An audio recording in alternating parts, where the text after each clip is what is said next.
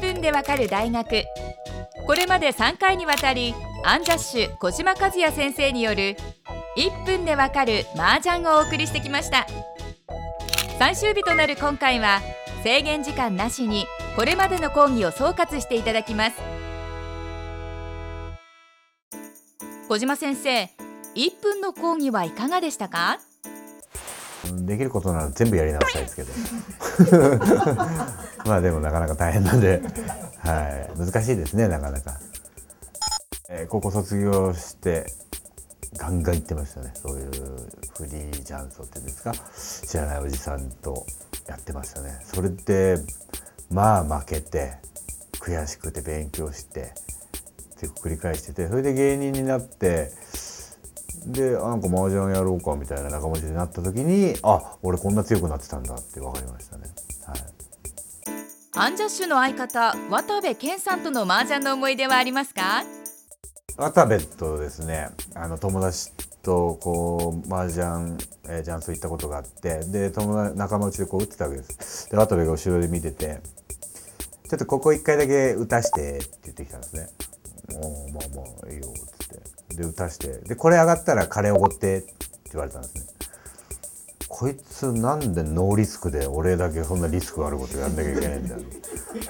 上がれなかったら別に何もねえの上がったらカレーみたいなこと言いやがってと思ったっていうのがあいつの思い出ですね。なんかずる賢いんですよその辺。なんか断ったらちっちゃいみたいになるじゃないですか。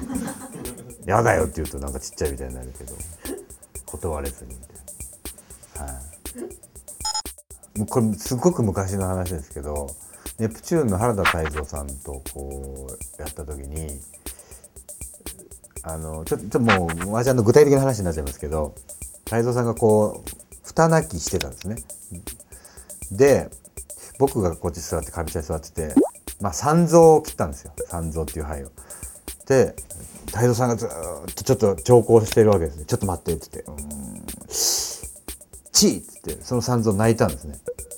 でもう残り杯もう全然ないですよ。だからえー、4つ5個しかないのか。それで1個捨てなきゃいけないですね。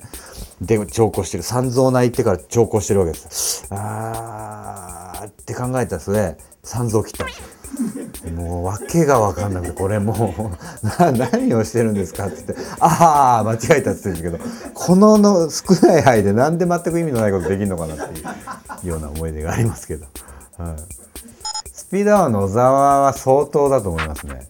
あれもまあ全然プロレベルでプロの中でもなかなかのプロのレベルだと思いますね。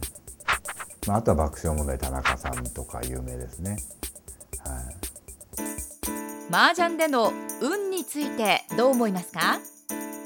運はまあこれ麻雀の世界で結構オカルトって言われてるんですけどこの間あるプロと話してて麻雀やる人みんな運言うんですね。今日はついてる。これこの流れは俺の流れだとかあ流れ変わったとかいう会話するんですけどなのにプロはそこの部分を伸ばそうとしないみたいな話をしてる人がいて今こういう流れだからこの人ついてるからこの人からいい牌食い取っちゃいとかいう考えなんですね。でついてない人の牌が流れてくるような投げ方したら自分もつかなくなるとかいう考えが絶対僕もあると思うんでその辺麻雀の面白いとこかなと思いますけどね。はい、そんないろんな出会いがある麻雀をぜひ皆さんもやってみてください。小島先生、ありがとうございました。アンジャッシュ小島和也さんに関する最新情報はこちらをチェック。1分でわかる大学ホームページでは過去の講義も見ることができます。アドレスは www.andsmile.tv テレビスマイル1分でわかる大学。本日はこの辺で。また次回の出席をお待ちしています。